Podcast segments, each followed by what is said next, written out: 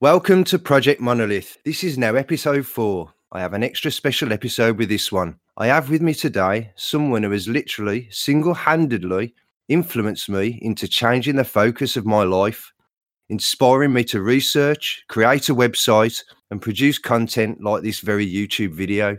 This guest has made some remarkable discoveries over the last three years, and he has documented his findings in articles, podcasts, and videos. Back in 2014, he was hosting a weekly podcast, shredding apart baby hoaxes in 2015, he turned his hand to investigating cosmology and was the host of the Ball Earth Skeptic podcast. By 2017, through hard research and the application of logic, as well as using strict mythologies, my guest had established himself as the world's leading skeptic, a title that no other person alive could claim in comparison. Today, in 2019, he's now traveling through Asia as a digital nomad continuing to add to his vast body of work and still discovering more and more high strangeness and reality bending realizations about the world we live in. If all this was not enough, he's also assembled a membership on his site, a collection of aware individuals that are now contributing to his own body of work. And the revelations that have come out of this, when heard, would make a normal average Joe on the street crumble into a gibbering wreck. So I welcome with great pleasure to Project Monolith the absolute living legend that is John Le Bon. Hi, John. Nice to see you. Wow, Greg Carlwood eat your heart out. What an introduction! Thank you for that. That is, uh, those are very lovely words. Thank you very much. That's uh, that's terrific. You've uh, got me all sentimental now. It's been a crazy ride, hasn't it? Five years. You're right. It did start in 2014. Five years, more or less to the month, actually, because it's July now. So half a decade of doing this, TNG. What a crazy ride it has been. And how cool it is now that people like yourself, you're doing your own podcast, you've got your own websites, and, uh, and hopefully more people will start to, to do this, to investigate what the hell is going on here. What is going on in this crazy world? Ancient history is a hoax. Nobody died, nobody got hurt because nobody existed. And that's just the tip of the iceberg it's a crazy time to be alive. So thank you for having me on the show, and hopefully we can have ourselves a cordial conversation on episode four of Breaking Reality. Yes, John. Well, it is very good to have you here. And obviously, the one thing I really wanted to just make a big push on is that I don't think a lot, a lot of the people maybe listening to this call are really going to understand some of the topics or even the connotations that you yourself delve into. But also for me is the fact that, you know, there are so many hoaxes and things that you've found that have so many implications for the whole of humanity. Yet, you know, to me in the act realm, a lot of the things just seem a big joke. You know, we have like the stuff like the flat earth and, and all these things that are going, you know, that go on and Mandela effect and, and whatever else. But when you take a step back and, and look at some of these subjects and topics that have come out, there is an awful lot wrong and also an awful lot strange about this world. So, on your site, one of the biggest topics, if not the biggest and most interesting topic, certainly for me, is the history hoax. So, I, I would certainly like you to give your interpretation of the history hoax to people listening if you wouldn't mind. Yeah, I'd love to. What I should say first, though, is, and I mentioned this to you in the pre call, I haven't really been a guest on many people's shows compared to how many guests I've had on my show. And one of the difficult things is because I cover so many topics, I know that a lot of the listeners might be on board with some of the topics and they might find some of the other topics completely crazy.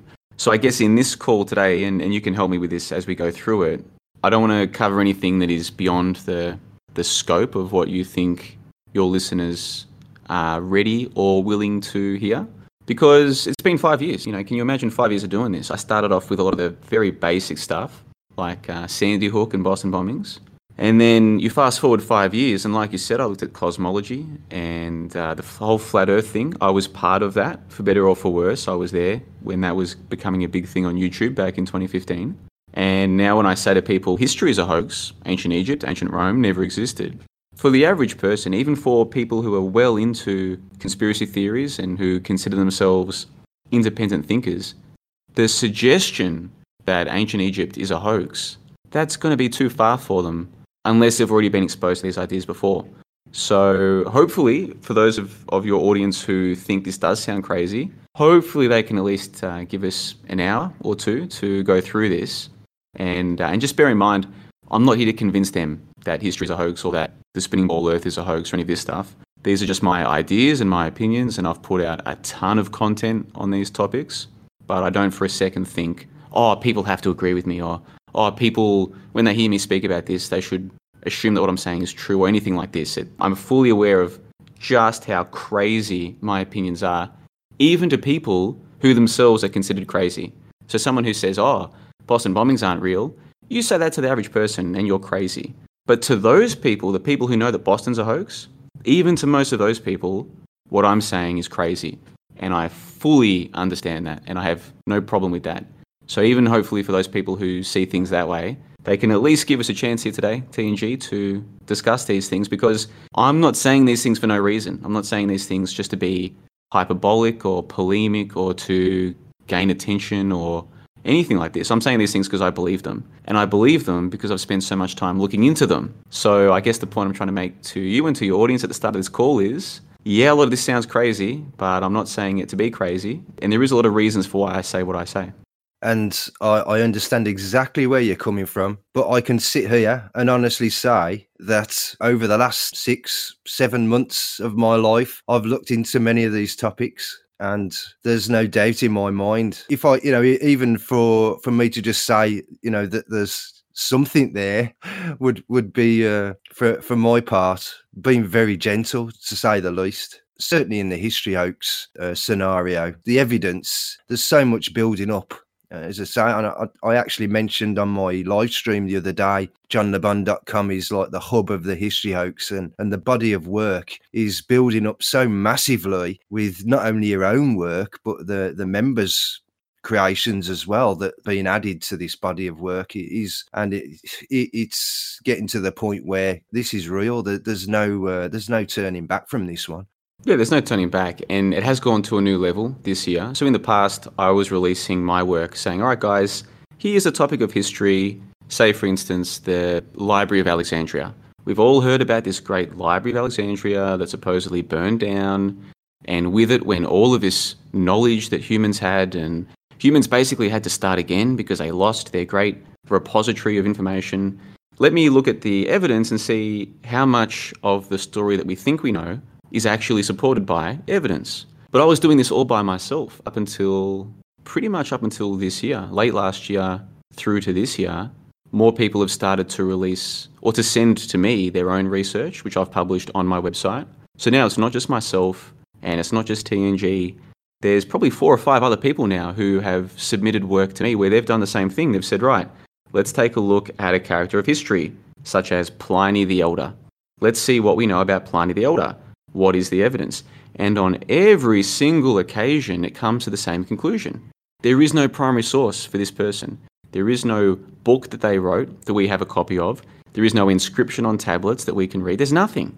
It all starts a couple hundred years ago, which eventually leads you to the inference that that's when this story began. There was no Pliny the Elder a few hundred years ago. There was no Library of Alexandria a couple thousand years ago. There was nothing. It all started a couple hundred years ago. And that conclusion is what is so difficult, I think, for most people to even entertain. If you walk someone through the process of, here's what you think you know about Herodotus, this great historian, here's the actual evidence that we have. As you can see, the evidence doesn't support the story. People can follow all of that, usually without too much problem. The problem is when you then start to add all of these stories that all have the same conclusion together, that there is no primary source, then you're led to the conclusion that none of these people existed, that their civilization didn't exist. It's all been make it's all been made up in the last couple of hundred years. That's where the problem is because like after you've spent your whole life believing that humans go back thousands of years, how can you possibly entertain the notion that no, we don't? There's no more than a couple hundred years of history. That's the problem. And so I guess we're lucky on my website that there's now more people putting out their work, and it's no longer just a case of oh JLB is crazy or he's exaggerating or whatever. It's not just me now. There's more and more people saying, hey, I've tried this. I've tried to find evidence for history, and there isn't any. What the hell is going on? And I guess it's almost like a strength in numbers kind of thing. It's easy to dismiss somebody if he's a lone wolf or if he's on his own, or if there's two people. Oh, I can just I can just dismiss this. But when you get four or five or six or seven people coming back to you and saying, "Hey, I've tried the same thing, same conclusion," all of a sudden the whole conversation takes on a different tenor. It's like maybe there really is something to this. How did you feel, John? I, think this is one thing I've never I've never heard you say about this is how did you actually feel when when you came to the realization that this is actually a thing? You know, you you must have looked at maybe two, three things, and then it must have suddenly dawned on you. What was going through your mind at the time? Yeah, that's a good question. So it took me a long time to reach the position I'm at now. Like right now, I'm telling you, you can put me on national television with a so-called expert historian, and I will say in front of the whole world, ancient history is a hoax, and here's why. And I'm confident that I will destroy your PhDs and your professors of history. I'm confident I'll destroy them in no time. But I haven't always been this confident. It's taken it's taken time to get here. And I first started waking up to what I now call the history hoax back in 2015. And that was when the whole flat earth thing was happening. So, all of your listeners who can remember when they first started reconsidering cosmology, that's a full on thing, isn't it? Because Sandy Hook and the Boston bombings and the Sydney siege, that's just TV lying. That's just the TV lying about people being killed or whatever. Yeah, it's a big deal, but it's it doesn't take a lot of people to lie about this and get away with it. It's it's not a really big deal. Whereas the idea that what we don't live on a giant spinning ball, well, that's not just TV now. That's academia. That's the whole system. That's everything basically. That's that's everything being wrong, and not just wrong about one event, but wrong about where we live. So this is a like a paradigm changing revelation or discovery, when you go through that process of, of questioning what you think you know about cosmology, it kind of changes, or for some people, it can change the way you're thinking about what you think you know. So it was in that context, it was sort of within that prism that I was reconsidering history. And if you go back to my interview with Eric Dubay, which was about the middle of 2015, so we're going back almost four years now, I guess. Even in that interview with him, I was saying to him, Do you think it's possible that we've been lied to about history? Like, you know, some of your proofs about flat Earth supposedly go back to characters from history, but is it possible that those characters themselves are, are, not real? And interestingly, if you go back and listen, he, he also says, yeah, maybe we've been lied to about that as well. So even as far back as four years ago, I was starting to broach these topics, but it wasn't it wasn't like a one day uh, realization. There wasn't one day where it all hit me. Holy crap, history is a hoax. It's taken yeah, it's taken several years to to reach the position that I'm in now. But I guess to try and answer your question sort of more directly, before all of you guys came along and started releasing your pieces or sending me your pieces on the history hoax, back when I was all alone doing this all by myself, like my article on the Library of Alexandria, which I think I, I wrote late 2017. As I was sitting there in the cafe, like day after day, reading book after book, revising the article because these articles you, you sort of like rewrite them several times as you're doing the research and putting it together as i was sitting there i was just looking around this McCafe and for people unaware where i used to live there was only two cafes near me that were good to work at and one of them was a McCafe i'm not proud of it but that's where i a lot of my work back then i was I was doing it while sitting at a McDonald's basically. And so I'm just sitting there writing this piece, and then you find another piece of evidence, another piece of evidence, and it all becomes so clear in your mind what you're dealing with here. This is a hoax. This is a Carl Sagan propagated hoax of gigantic proportions. And of course, the, the significance of the Library of Alexandria is this is supposedly the library that had all of the wisdom, all of the knowledge, right? So if that's a hoax, what does that say about all the knowledge that came before it? Well, that's all a hoax as well. There was no knowledge to lose, it wasn't lost. A shot right through this notion that there is such thing as an ancient civilization in the first place. And so as I'm sitting here and it's all becoming clear to me over those two or three days of, of writing this piece and doing the research for this piece, I'm just looking around at the people around me and it's like, these people, these people will never understand this in a million years. You know, it, the whole process of, of going through this and looking into what we believe we know about history, it does separate you from the people around you on a spiritual level, like on a psychological level, on a mental level, obviously, but I would argue also on a spiritual level. It's you know you can't feel a kinship with the with the regular people anymore once you know this stuff. Like I don't want to say it's alienating, but in a way that's what it is, I think. So so to answer your question, how did I feel? Well, I mean, on the one hand, I was kind of proud of myself for what I was able to put together with that piece.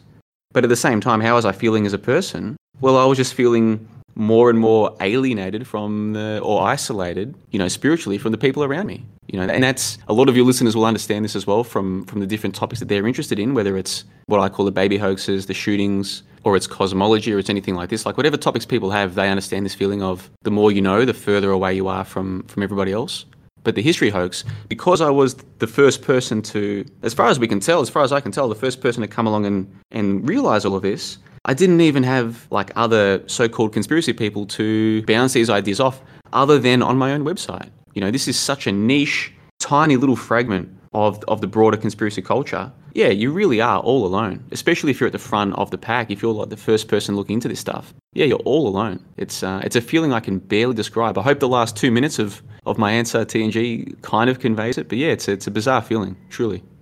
No, I'm very happy with that, John. And uh, as a side note, and I, and I, really wasn't going to say anything about this, but you know, you, you do get attacked quite a bit when you're on, um, you know, other people's servers or you know, on, on, on other podcasts and things like this, and, and you get called a shill, you get called all sorts of things. But it's pretty clear to me that uh, you know, just in this one topic, this is like a, you know, your magnum opus here. This is just this one discovery that you've made. And, and believe me, you know, you, you have made many, many discoveries over these last five years, but just this one topic on its own and all the work that has been laid down, all the, all the detail, all the research, it's all there on your site and how anybody, anybody has the, the bottle to make out that uh, you are, you know, a shill or whatever without seeing this work is beyond me. You know, that it's all there. It's, you know, and the thing as well, John, yes, you've done all this research and yes, you've done, you know, you, you put thousands and thousands of words on paper. But the thing for me is, is it's always very personal as well. You, you always injecting some of your personal life goes into some of these pieces, and you you know you go on little side wanderings, little meanders around, and then back to the piece again. It's pretty clear to see who John Le is and some of his thoughts, and the fact that uh, these people will essentially uh, they're, they're, calling you a fraud or they're, they're saying you're you know you're copying other people and stuff like this but for me, I've never I've never come across anything like johnlebon.com in my life. And I certainly don't think, yeah, there is some crazy stuff there, but it's all backed up by evidence and research. And there's there's hardly anybody out there doing this. So, John, I... well, yeah, apart from myself and some of the members of my site, and now yourself, apart from us, this small group of people, there is nobody doing this. There's nobody doing this at all. It's not a case of, oh, there's this other website, but they've got a different angle, or there's this other Discord server, but they've got a different angle. It, there's not even people with different angles doing this. There's literally no one doing this at all, at all, which is phenomenal, isn't it? When you think about it, you think, okay, they say there's 7 billion people. That's obviously not true. But there are millions of people out there. I think we can all agree there are at least millions of people out there. And within the ACT realm, within the conspiracy subculture, there are thousands of people. You can go to the different forums like Reddit Conspiracy, or Above Top Secret or Godlike Productions or David Icke forums, and you can see that there are lots of people, or like the, the comments of YouTube videos, there are lots of people. There's probably thousands of people who are at least aware of the idea that Boston bombings were a hoax, or Sandy Hook was a hoax, or 9 11 wasn't done by Osama bin Laden. You know, there are at least thousands of people who are aware of these ideas, and many of them have been exposed to what I'm saying about the history hoax through Greg Carlwood's podcast THC, because I was a guest on there about a year ago. So they've at least been exposed to this idea. So it's not like they're completely blindsided. It's not like the idea has never been put to them. There are lots and lots of people around the world who have at least been exposed to the idea that history is a hoax. And yet, here we are in 2019, and there is tngbreakingreality.com, there's johnlebon.com, and that's it. That's it. If you want to discuss the possibility that, hey, we've been lied to about ancient Egypt, there was no ancient Egypt, it's all a fabrication. And here's all the evidence that supports this hypothesis or supports this idea. There's literally nowhere apart from my website and your website. I mean, that alone should make people question what they think is going on in this realm. This idea that we're surrounded by intelligent people who are thoughtful and considerate and who base their opinions on evidence and who want to find the truth and who want to know more about where we really are and why we're here. That notion, that notion is destroyed once you understand, hold on, there's two websites where people talk about the possibility that history is a hoax. Where is everybody? Where are they all? What are they doing? I, I, I strongly suspect that a lot of them are trying to measure the, the flatness of the of the lakes and things. I think that's more, more what's going on. It'd be nice to think that oh, the intelligent people are just distracted by flat Earth or by these other red herring topics. Like it'd be nice to think, oh no, no, that there are lots of thoughtful, genuinely researching people out there, like people who will dedicate their time to doing the research, to reading books there are people who are out there, but they've just been distracted. It's nice to think that, but I don't think that's the case. I don't. I don't think flat Earth has taken away the brain power. I'm suggesting that brain power isn't out there. Like I'm suggesting that people, with very rare exception, with freak exception, to be doing this almost makes you a freak in a sense. And I don't mean that in a in a negative way, but you almost have to be some kind of strange outlier to want to sit there at your desk in your office or at a desk at a McCafe or wherever you might be and read through these old books. I mean, who does that? That was another thing that was going through my mind as I was doing the research for the Library of Alexandria. I was thinking to myself, these books on archive.org, I'm probably the first person to actually read these books. Like, if someone's taken the time to scan them and upload them to archive.org, I could very well be the first person to actually bother to read them. I mean, all the information is there. That's the thing. All the information is there. Anybody who wants to read through the sources to find a textbook, you're claiming this person said this. Where'd you get that information? Oh, this book from 1950. Okay, I'll go and get that book. The books are all there now. Okay, it's all there. It's not hard to do this. It just takes time and effort. And I suspect, and as I was doing the research, I got this feeling of I could be literally the only person that's ever done this, ever. I mean, even that's just a strange feeling. Now, I can't prove to someone that I'm the only one who's done this. Obviously, there could be thousands of people out there reading these books, right? But if that's the case, how come I'm the first person to point out that the sources stop at 1800? Like, if people are actually reading these books and checking the sources, how come I'm the first person to say, hey guys, do you notice how at the end of the chain, the end of the chain is 1800 and there's no sources before that? Like, in other words, by inference, it seems obvious to me that no one else is doing this. Like you and myself and a few people on the site, we are literally the only five or six or seven people in the world who are doing this or who have done that. To think about that, that's phenomenal, isn't it? Really? It's literally mind bending. And you'd actually hope, or at least, you know, I, I have a have a thought that at least possibly one or two of these academics, these historians, have actually come to the same sort of conclusion and maybe keeping it quiet. There may be nobody out there at all, but you would have thought that maybe one or two of them at least has has actually spotted this fact. And maybe for the sake of their jobs is keeping quiet about it. It's one big mother of a topic it really is. And as for you know you're saying that uh, you know there's nobody out there doing this but there certainly is an audience for this kind of thing. And you know, we have this like mud flood topic, which delves into history, which is pretty big on the internet. And there's also uh, Fomenko's work as well, which is, you know, this is quoted all the time by people in the app realm. And while obviously it's it's not in the same league at all, and to be honest, the history hoax totally blows Fomenko's work out of the water. But you know, it's still on the history theme. So for me, there, you know, there are or or should be at least people, you know, if they're open to the mud flood and if they're open to Fomenko, then they should be open or, you know, well, I'm, I'm sure they would be open to this topic and once you you know it only takes looking into one character just just just one of your pieces and it just blows it wide open in your mind people who are open to this, we know that. I mean, I went on THC and I think my website got about 20 or 30 new members as a result of that appearance on his show. So that's 20 or 30 people who've been exposed to the history hoax and have been so interested in it, they've checked my site and they've wanted to know more. So there's definitely an audience for it. When it comes to people like Fomenko, there's two problems with Fomenko. The first problem is that people love him because he's an authority. It's the same appeal to authority. Oh, Fomenko is a professor or is a lecturer at some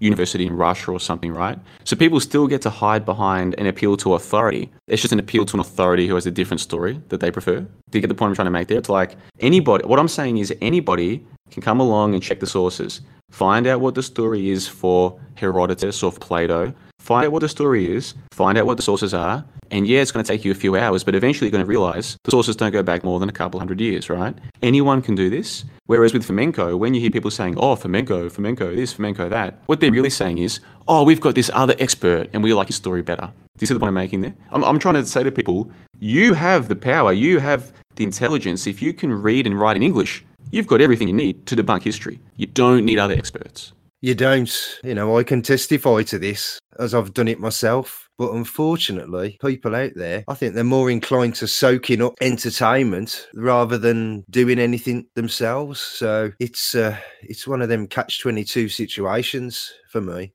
Well, let me just say on Fomenko, the other issue with Fomenko is people still get to have their history with Fomenko. It's just the dates are changed. So it's, oh, well, it doesn't really go back as far as they tell us, but it still happened. So people still get to believe in their ancient Egypt or their ancient Rome. It's just that, oh, the Middle Ages have been skewed. Whereas what I'm saying is, no, there was no ancient Egypt, ever.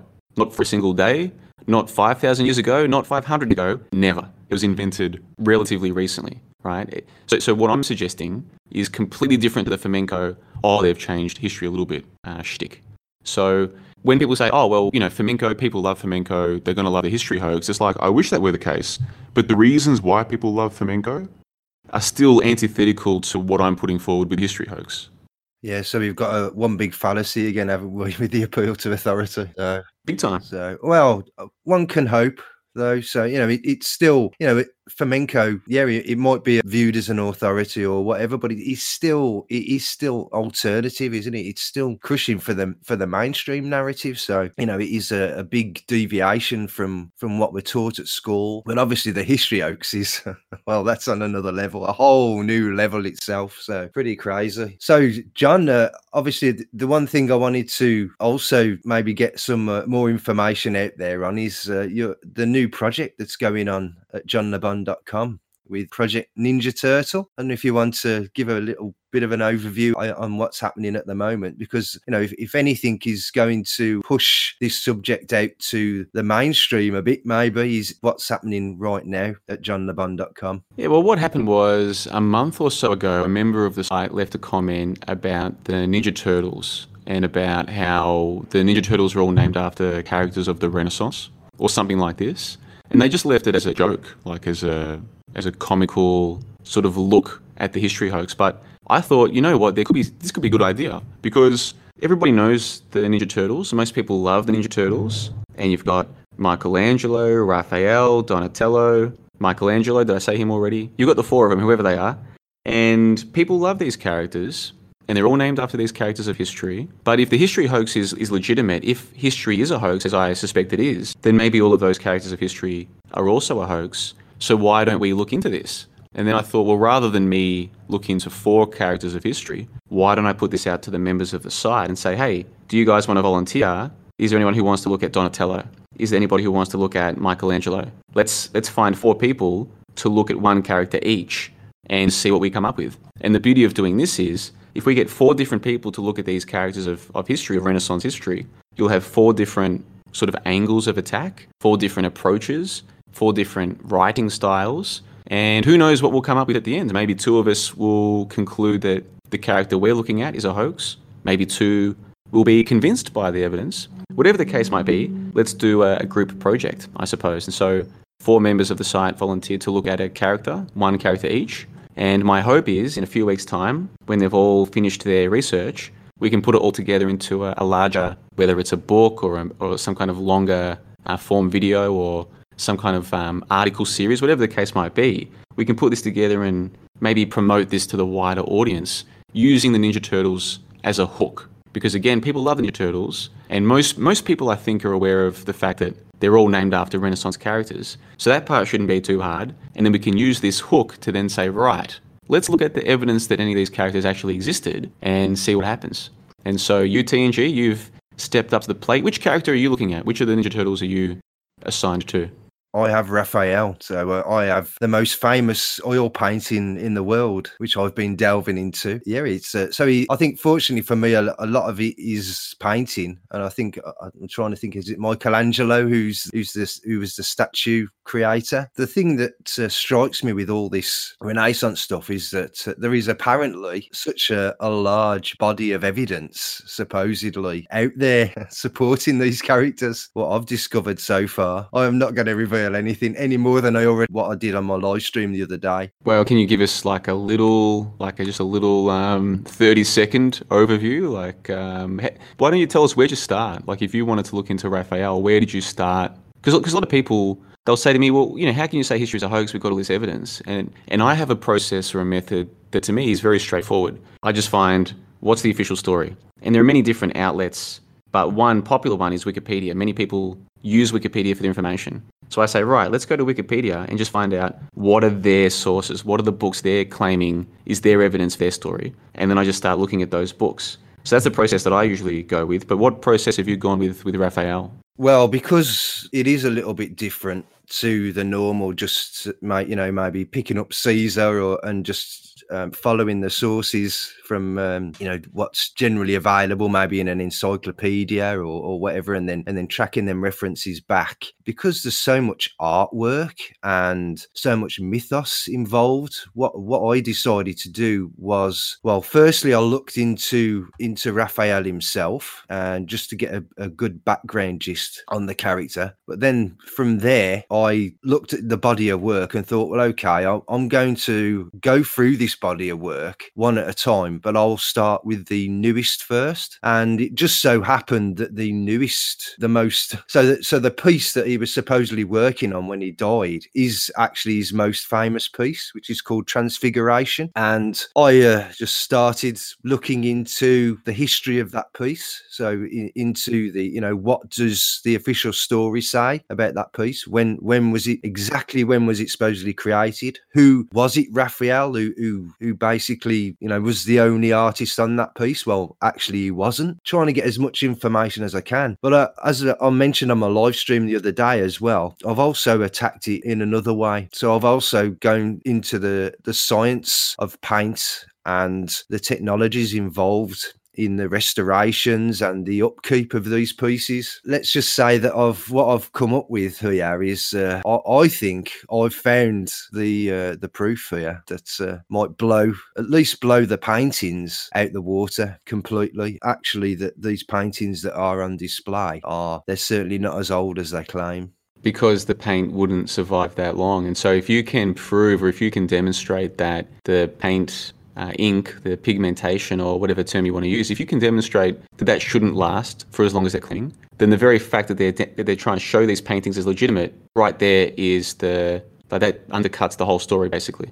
It does, and and it gets worse for them because it's not obviously just the paint; it's also the medium that they're putting the paint on. So it'll either be cotton or board or paper, now, uh, I, I, mentioned in my live stream the other day, um, I had a little delve into, you know, what do artists, modern artists today, say about their paintings and how long they will last on, you know, say, for example, a cotton canvas. And so, without any kind of technology being applied to them, any kind of varnish or lacquer or anything like this, if they are just left, then 50 years is, I'm sure this is actually a guess to be honest, but this is the kind of time scale that I, have picked up on is 50 years and the thing will rot. And that's without taking into account the pigments and the, you know, the paint itself and the fact that it will fade rapidly. So I, you know, in, in my live stream, I delved into the technology behind pigments and you know the capabilities of said pigments prior to the 1800s so you know to me i think we've already shown to ourselves that history is in fact a hoax. And the end of the day people do come back uh, whenever if you ever ever get challenged on the, on the history hoax you never get challenged on your actual work. You don't seem to get challenged on the research into the primary sources. Where you get where you can tend to get challenged is in the you know look at my, my, buildings and my artifacts. And in obviously the renaissance period characters you've got all these paintings and pieces of artwork. So it's looking from another perspective and and challenging just how old are these pieces? Just really how old? Because just in transfiguration's case i mean i, I have a, a wonderful digital copy of transfiguration and i have it in front of me now. And i can tell you it looks like it was painted yesterday. It's that that good. So it's kind of crazy. You've, you've touched on something very important there is what happens if you try and discuss the history hoax with the regular people. It's not the work that they will then object to. They'll start making these other fallacious appeals. So they'll start talking about, well, what would you know? How are you an expert? Or they'll start talking about tangential things like, well, what about the buildings? You know, who put the buildings there? Well, who put the buildings there unless you're saying that the people who put the buildings there were the people from thousands of years ago, What difference does it make? Like, who?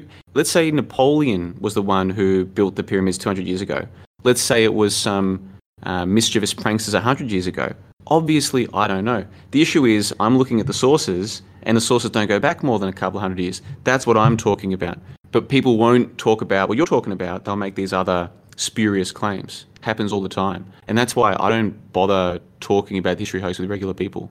Right? I've I've put my work out there. If people want to read my work and then object to it, great. Please, please people, read what I've put out there, watch what I've put out there, listen to what I've put out there.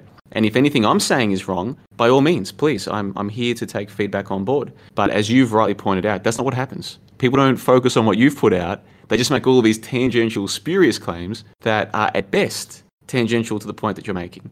But if, if I know who made the pyramids or not, that doesn't change whether or not they're 2,000 years old. Whether or not I know who made them makes no difference.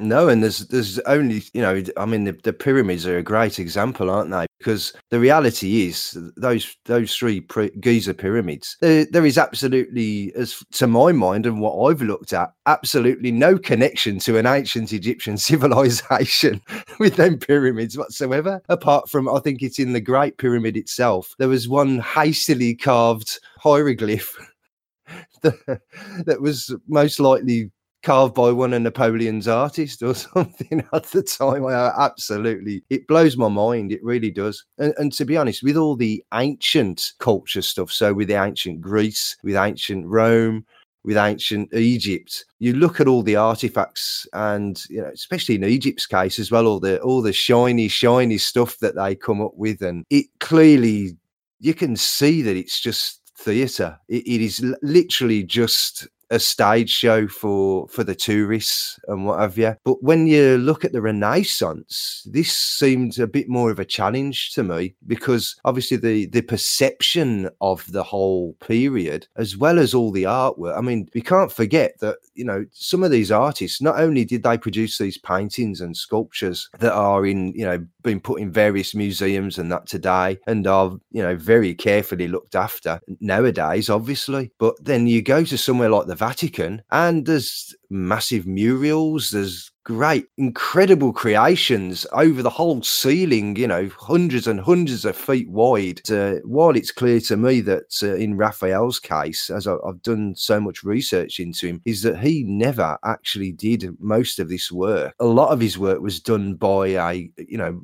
supposedly the official story is it was done by his proteges.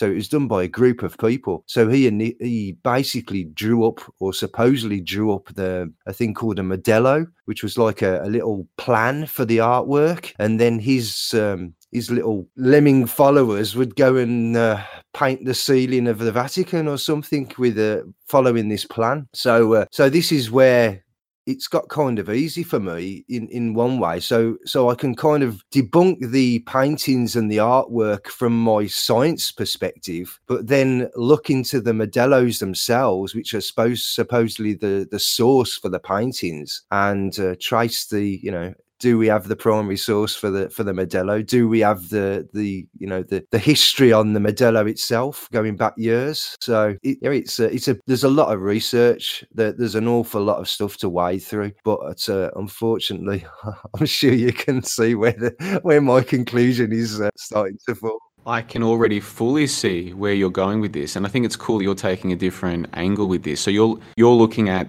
the, I guess, what you'd call the physical evidence in terms of the paints and the pigments and the inks. Like, is it physically possible that what we're being shown could have come from the time that we're told?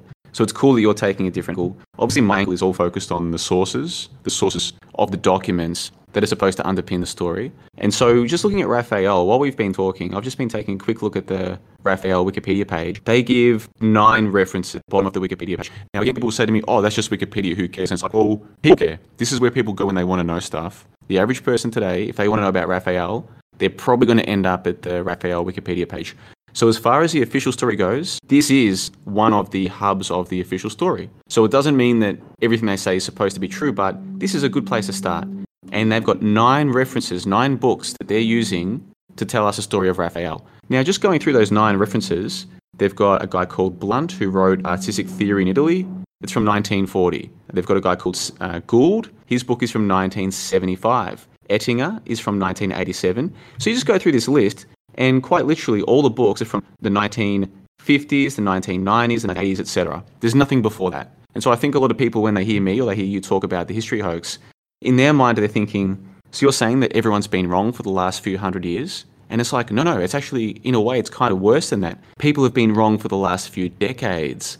The stories that we think we know about the Renaissance or about ancient civilization, people haven't always believed these stories. It's been the last few decades that these have been propagated to the masses. In other words, hypothetically, if you could go back 100 years, hypothetically, if you could go back in time and ask people about the pyramids or about the Renaissance, they wouldn't be able to tell you the story that we now think we know. The stories that we now think we know have only become stories, have only become propagated in the last few decades. So, in other words, I'm not saying that history is a hoax in the sense that for hundreds of years people have been misled. I'm saying no, it's us today who've been misled, and these stories have only been inserted into like the, the consciousness, the public consciousness, in the last couple of generations. It's only been us, people of our time, who've believed any of this nonsense. There weren't people 100 years ago or 200 years ago who believed this. They didn't have all these books telling them all these fake stories about history. I'm not sure if I've um, articulated that very well, TNG. Can you see what I'm, what I'm trying to convey here? It's not like that fake history has been fake for hundreds of years. It's only been the last couple of generations where people have believed this stuff in the first place. Yeah, that, that exactly, you know, how I'm holding this in my mind as well. It certainly doesn't go back that far at all. But uh, uh what I what I would say, and I, I really don't want to give obviously too much away with uh, with the work that we're doing on this and I've probably given away too much already, to be honest. But obviously, it's going to be hopefully, um, you know, attract some people to to what's going on. There was one thing is is that three of the turtle workers, if you want to call it that, we've we've all noticed uh, one thing, and that is that uh, there appears apparently to be only one book, just one book that is cited by all all the historians, all the you know a- anybody who wants to talk about the Renaissance period. There is one book that covers this period, and that's it. I'll leave it there. I'm not going to give anything away. yeah, don't don't don't give too much away. But I'm I'm inferring that where you're going with this is that these different characters of history, if they all trace their source, if the story traces its source back to a single text, then it's quite obvious you would only need that one text to be fallacious, to be make believe, to be not real, and that would undercut all of the characters. That's right. Yeah, and what I found when I was first looking into the ancient Egypt hoax, what I now call the ancient Egypt hoax, that's what I noticed was hold on, a lot of these different characters, like you'll find a story about, oh, well, Herodotus wrote about this other guy, or this other guy wrote about this other guy. It was all circular. In other words, the references for one character depended on this other character, who depended on this other character that came back to the first character. There was no independent source for these people. And so that's one of the reasons why it took so long to unpack all of this, is because you kind of have to unpack several different of them at the same time. So it takes hours and hours and hours. But once you get right to the bottom of it, yeah, it'll all go back to one source. And that's it. And once you realize, well, hold on, that source could be make believe, then the whole lot could be. So people have it in their mind, oh, we've got ton we've got tons of of evidence to support this character or that character. We've got tons of books and tons of testimonies and all this. And it's like, yeah, maybe we do, but if you trace the sources, what if they all go back to one? What then? And of course, that is the case. That's what happens time after time.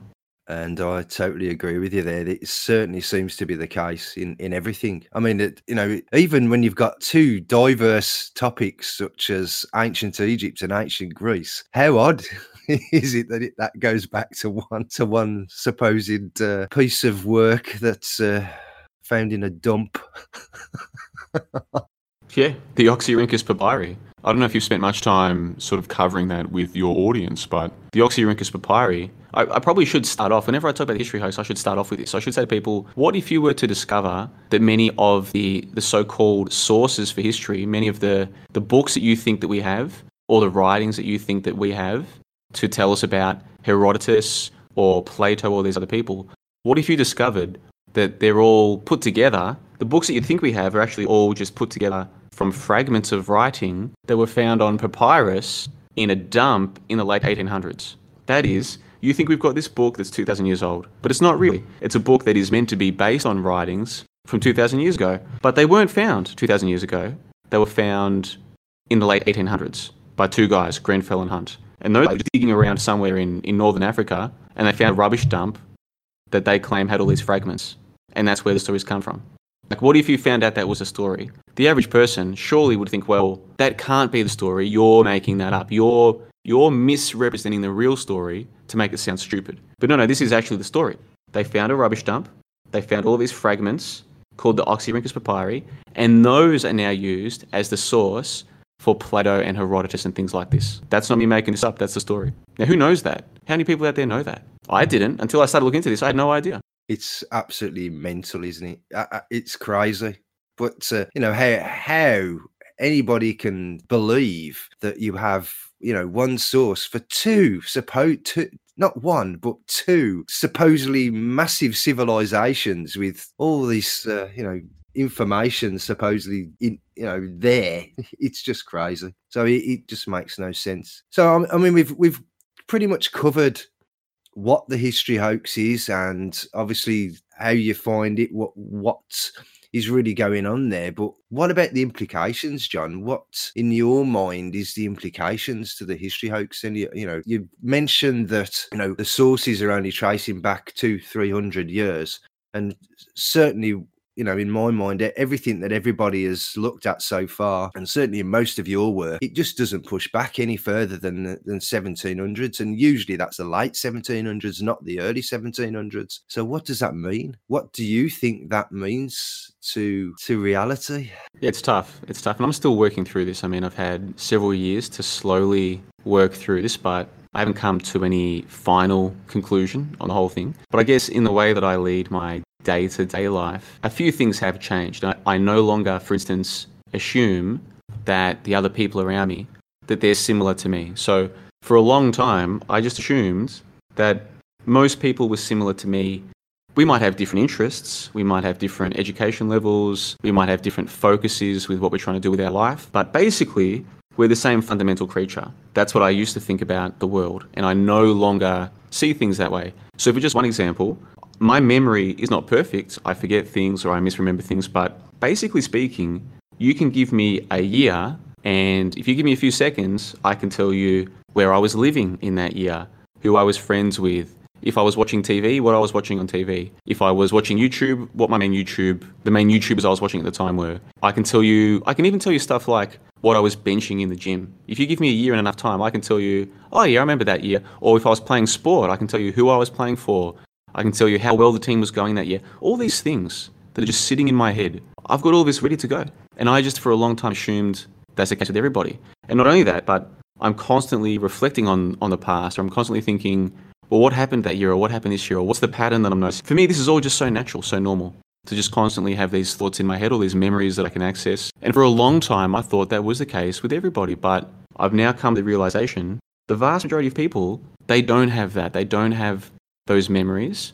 And even if they do have some base of memory, like they can recall if you give them enough time, it's not something they're thinking about constantly. What they're actually, what they're doing is they're living moment to moment. They're living from desire to desire. I'm hungry now, let's go get food. It's almost time to knock off work. Let's finish this last thing we're doing so we can, you know, jump in the car and go home. What day is it today? Oh, today's Thursday. Today is MasterChef. I think it's a final tonight. This is going to be good fun to watch MasterChef. Whatever the case is, they're very much in the moment, thinking about the moment, and that's about as far as their memories go. That's as far as their thoughts go. They're not thinking far into the future either. They might be thinking, oh, if I keep working, eventually I'll own this house. You know, we're meant to own it by 2032. The mortgage will be paid off for. Uh, little Sally starts school this year you know, in 12 years, should we finish school? You know, they might have these like loose thoughts about the future, but they're not very directed. That's how the average person is. And I never used to understand that. And I think now that I do understand that, it changes how I interact with people. I'm not so much interested in talking about what I used to want to talk about with them. I'm not so much interested in, in their thoughts about certain things that I used to be interested in. Now I, I tailor the way that I speak to people more to what I think they really are, what I think they're interested in. And I no longer just assume that at a fundamental level they're, they're similar creatures to me. I'm not sure if that really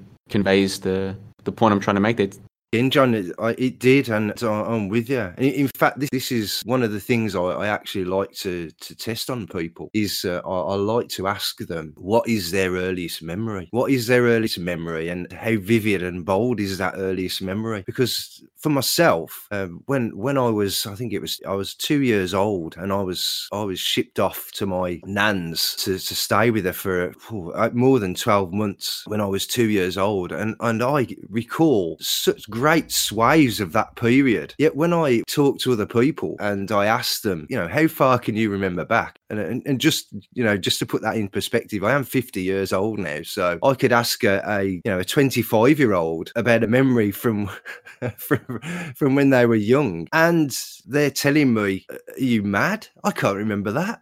I can't remember back that far. How did you do that? And it absolutely boggles my mind. You know, I, I, you know, it's like you say, you can sit there and you can, given enough time, you you you can you can completely immerse yourself in in your memories of the past you know call up all sorts of things. I mean a memory's not just you know it's not just the the visual memory it's the smells and the sounds and all sorts of things that have happened in your past. And and you recall a lot all you know all in one big splurge but no people you're right people people don't they all live in that well not all but most live in the moment day to day every day. And there's just no, I don't know. I think this is the recourse to their actions as well is rooted in this memory thing. So there you go, mate. I think it's a huge part of it. And in 1984, in George Orwell's 1984, there's this key scene. And, and this is the thing people tell me that they've read books, but I really don't think people are reading books because 1984, the movie and the book, it's not that they're different, but the movie can only cover so much. It's a huge book and it's a what, a two hour movie? It's not going to be able to cover all of what's in the book. So there are some scenes that didn't make it into the film. And I've also I've also seen uh, at a theatre as well. And there are some scenes that don't make it into the to the play either. So unless you've actually read the book, there are certain key scenes in there that you'll be oblivious to. And there's one scene that I never hear people talking about. But for me, when I read it, it stood out to me straight away. Winston goes into a public bar because he's thinking to himself, do people remember what was going on? Like he, he realizes, hold on, this isn't this isn't right. There's something not right here. And he's he's struggling with this idea that he's the only one who is, is seeing what he's seeing or noticing what he's knowing. So he thinks, I'll go into a public bar and buy somebody a drink and just see what they can remember. So that's what he does. He goes into a public bar and he basically, and I'm paraphrasing, I'm kind of giving an overview of what happened. He basically says, Hey, mate, can I just buy you a beer? Just want to have a chat. And the old dude's like, Yeah, sure, buy me a beer, let's have a chat. And he starts asking him about the past. And, and the old man is like, he goes to give an answer about the past, but he can't because there's nothing there. And and for me, what I think is being conveyed in the, in this particular scene is this idea of yeah, we see all these people around us, and we assume that what's happening in our mind is what's happening in their mind. But this is a false assumption. So if we're somebody who sits there and thinks, you know, for example, I remember, I remember the early and mid 2000s, and back then it was still gay rights that people were concerned about. This idea that you could teach trans like teach children that it's normal for a girl to be a boy, vice versa. No way. They wouldn't have dared suggest as much because people would have realized, well, that's just, just nonsense. But you, you fast forward 10 or 15 years, and now, oh, yeah, sure, boys can be girls and girls can be boys and what have you. So there are some of us who can see how fast things have changed. And then we have the brain power to work out, well, if that same change happens again in 10 years, well, what the hell are they going to be trying to teach us is normal by then? So we, we've got this access to the data points in our mind, and we can see that we're living in some kind of madhouse here. And so we assume that everyone else can remember how it was 10 or 15 years ago. But if you speak to them and you ask them, soon it becomes clear no, they can't. They actually can't really remember what the what the zeitgeist, what the cultural conversation was 10 or 15 years ago. They can't remember. They honestly can't remember. So they they don't have the data points to notice the pattern to see where we're going. They can't see the trend. And moreover, they don't care. What they care about is, yeah, but what's for dinner tonight? Yeah, that's what they care about. They care about what am I eating? Uh, who am I sleeping with? Where's the next party? That's what they care about. This this idea of even caring about their memories is foreign to them. And I think for me, this has been one of the, the biggest revelations to come from going down this path is to realize just how different I am from the average person. Not necessarily different in a good way or in a bad way, but just all this time I've spent thinking these other people are similar to me. No, they're not. No, they're not. They're similar to each other. Once you once you get to know enough of them, you're basically talking to the same person over and over again, just in different form. But their fundamental nature is the same from person to person. Their hobbies might change, their interests might change, but the thought patterns are the same from person to person. They're pretty much all the same. Maybe they're a better way, maybe they're a worse way than me, I don't know. But but they're all the same and people like me who are constantly in thought, no, we're we're a rare breed. We are we are not we are not the same. That's just that's the un unavoidable. There's no way to get around it at this point, I think, for me personally. What you mentioned there it also plays into like politics doesn't it? When you have the the changeover of the governments you know and the, many of these governments will change over every four years. Some of them might stay in for two terms but essentially they, they just keep rolling round and rolling round. And you'll get a knock on the door when the uh, election's coming up and they'll say, oh, you know, vote for our party. They're not in now. They're going to make everything better again. And you'll stand there and you'll remind them what happened when their party was in last time and that it, the same nonsense that's going on today was going on then with their party. Oh, no, that didn't happen. That didn't happen. It's funny you say that. So I consider a lot of this to be almost like a path of becoming self aware. And I can sort of remember certain points where I started to notice hold on, the people who I thought were on the same path are not. And you remember 2016 was the Trump, that was the year that Trump was running for a nomination. I mean, first of all, he didn't just start at the top of the Republican Party. Originally, it was, oh, he won't, he's going to run for the Republican Party, but he won't even become leader. You know, he's got no chance, yeah? And so during that time, the, the so called alt right was a thing, and I was following it very closely. So we're going back about, yeah, like I said, three years here. And there were lots of people who I was mixing with online, and they seemed to get what I was saying, or I seemed to get what they were saying. We were on the same page about, you know, various topics such as teaching children that transgenderism is normal. Well, maybe this is not such a good thing. Or teaching women that they should act like men. You know, this is what they call feminism. Maybe this isn't such a good thing. Or mass immigration. Maybe this isn't such a good thing. All these topics where it seemed like we were on the same page. But they, you know, from 2015, 2016, they seemed to be jumping on board with this idea that, oh, we should vote for Donald Trump. Like Donald Trump's going to fix things. And I found myself thinking, well, hold on a second here. So, so you understand the political system is broken, like it's broken in the sense that it doesn't do what you think it does. You understand it doesn't work that way. You understand these people are all they're all basically puppets. But you think that Trump's going to fix things. I had a number of people. They kind of it wasn't that they thought that I was a shill necessarily for for suggesting that Trump wasn't going to solve everything, but you could see they almost had it in their mind of, well, why is this guy like he knows what we know? He knows that that multiculturalism is, is a joke, and he knows that mass immigration is a joke. And he knows that children being brainwashed into into mental retardation. He knows all of this. How come he's not with us, with Trump? You know. So so I was watching all this happen. I thought, all right, well, you guys are gonna you guys are gonna learn the hard way, I suppose, that Trump is no more of a solution than Obama was, or Bush was, or Clinton. Surely you can learn from everything that's happened in the past and see that none of these people are solutions. But okay, you can learn the hard way. You'll learn the hard way that Trump is anything right? And so here we are several years later. None of these people have come back to me and said, oh, yeah, you were right about Trump. None of them. Not a single one. Not a single one. Like, and they're not going to either.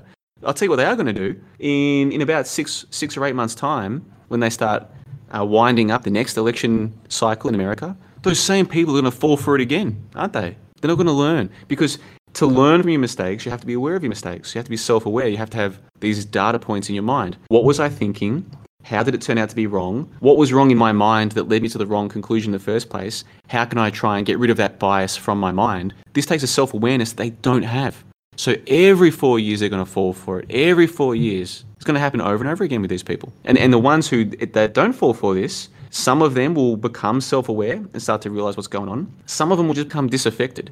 It won't be that they've realized that they were wrong. It'll just be that they've decided, I don't want to play this game anymore. There's something wrong with the game, but it'll always be that, that it was it was Trump's fault or it was Ron Paul's fault or any of these things. that They'll never understand, well, hold on. They were the ones who were sucked into believing in this in the first place. Like they're lacking that self awareness to realize, well, yeah, I was fooled, but I was the one who was fooled. I played my part in being fooled.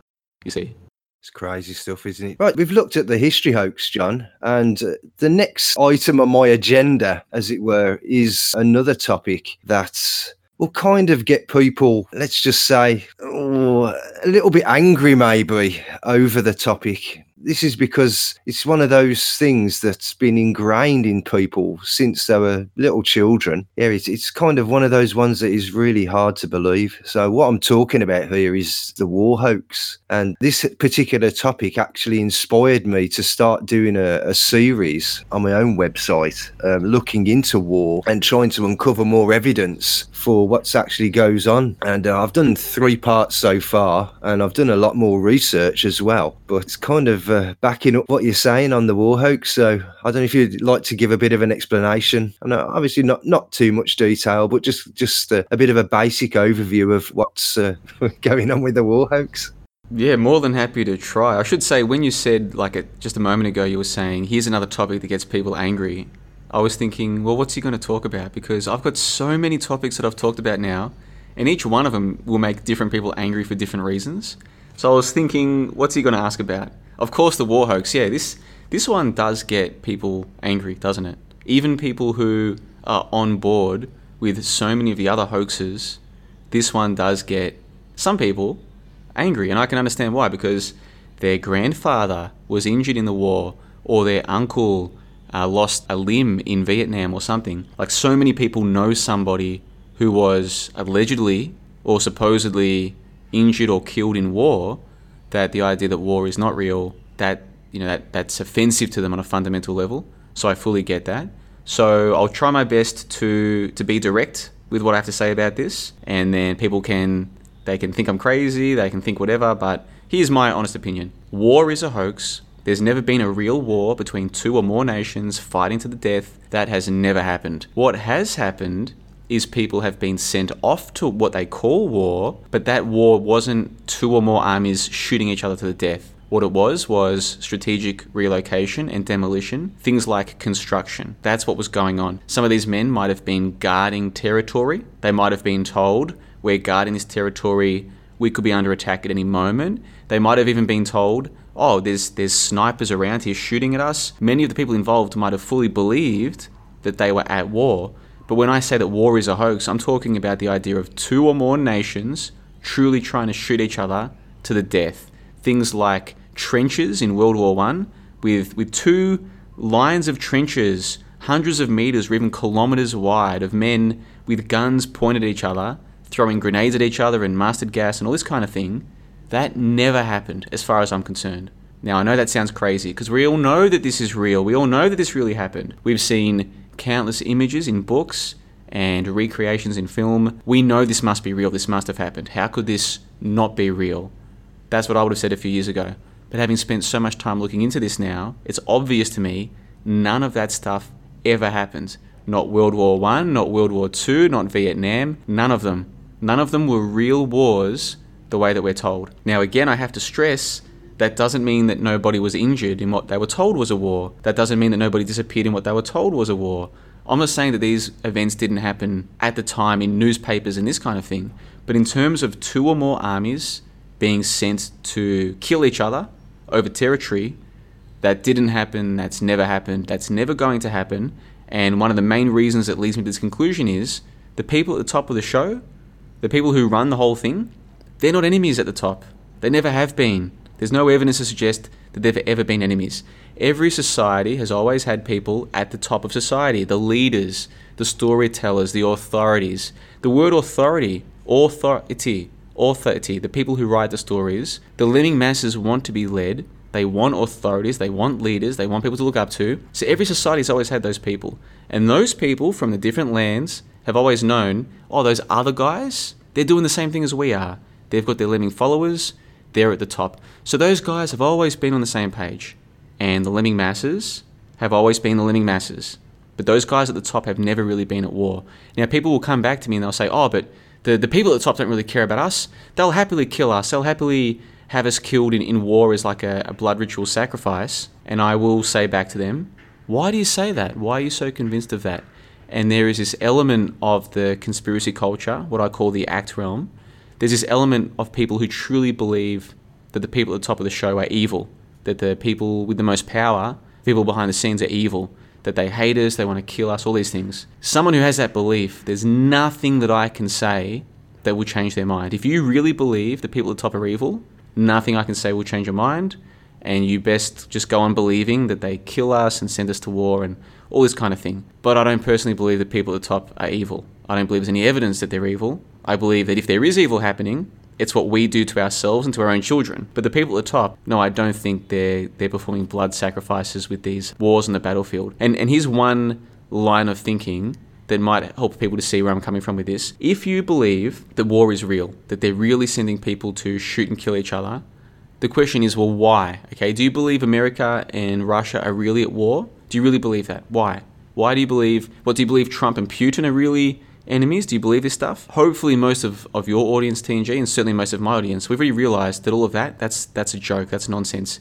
Kim Jong il or Kim Jong un with his nuclear bombs, this guy's just a clown on TV. It's not real, okay? It's Goldstein 1984 style. None of that's real. So, so the people at the top know that it's all fake. So if you want me to believe, oh, but the, the lemmings at the bottom, the guys with the rifles, you know, they they're being sacrificed. Well, who in between the people at the top who know that it's not real and the people at the bottom who think they're shooting each other to, to save territory or whatever, Where in the middle does someone suddenly realize this isn't real? What, the generals? The generals think it's all real, do they? Like the people who run the show know it's all fake, but the generals think it's real? Really? Or what? The, the people who run the show know it's fake, and the generals know it's fake, but it's their subordinates who, who think that it's like. At what point do people suddenly start thinking it's real? If that's the, the line of logic that people have. So I'm not sure if that's conveyed a basic overview, TNG, but hopefully I've conveyed the, the basic points, which is that I'm sure some people get injured. I'm sure some people die in what they think is war. But this idea that there are two or more nations fighting each other, that's that's not real. That's never happened. I'm obviously quite on board with this theory. I have, as I say, I had a, a, good look, and, and what strikes me is when you actually look back at what happened, say, for World War One, and you try and or World War Two as well. Maybe World War Two is probably better to actually have a have a delve into because there, there is a lot more uh, readily available information on World War Two. But when you look and then try and go into the background information for it, into the all the reports, obviously, are all coming from government sources all the you know all the information is just coming really from one route. And it really isn't hard to tell that there's just something not right about it at all.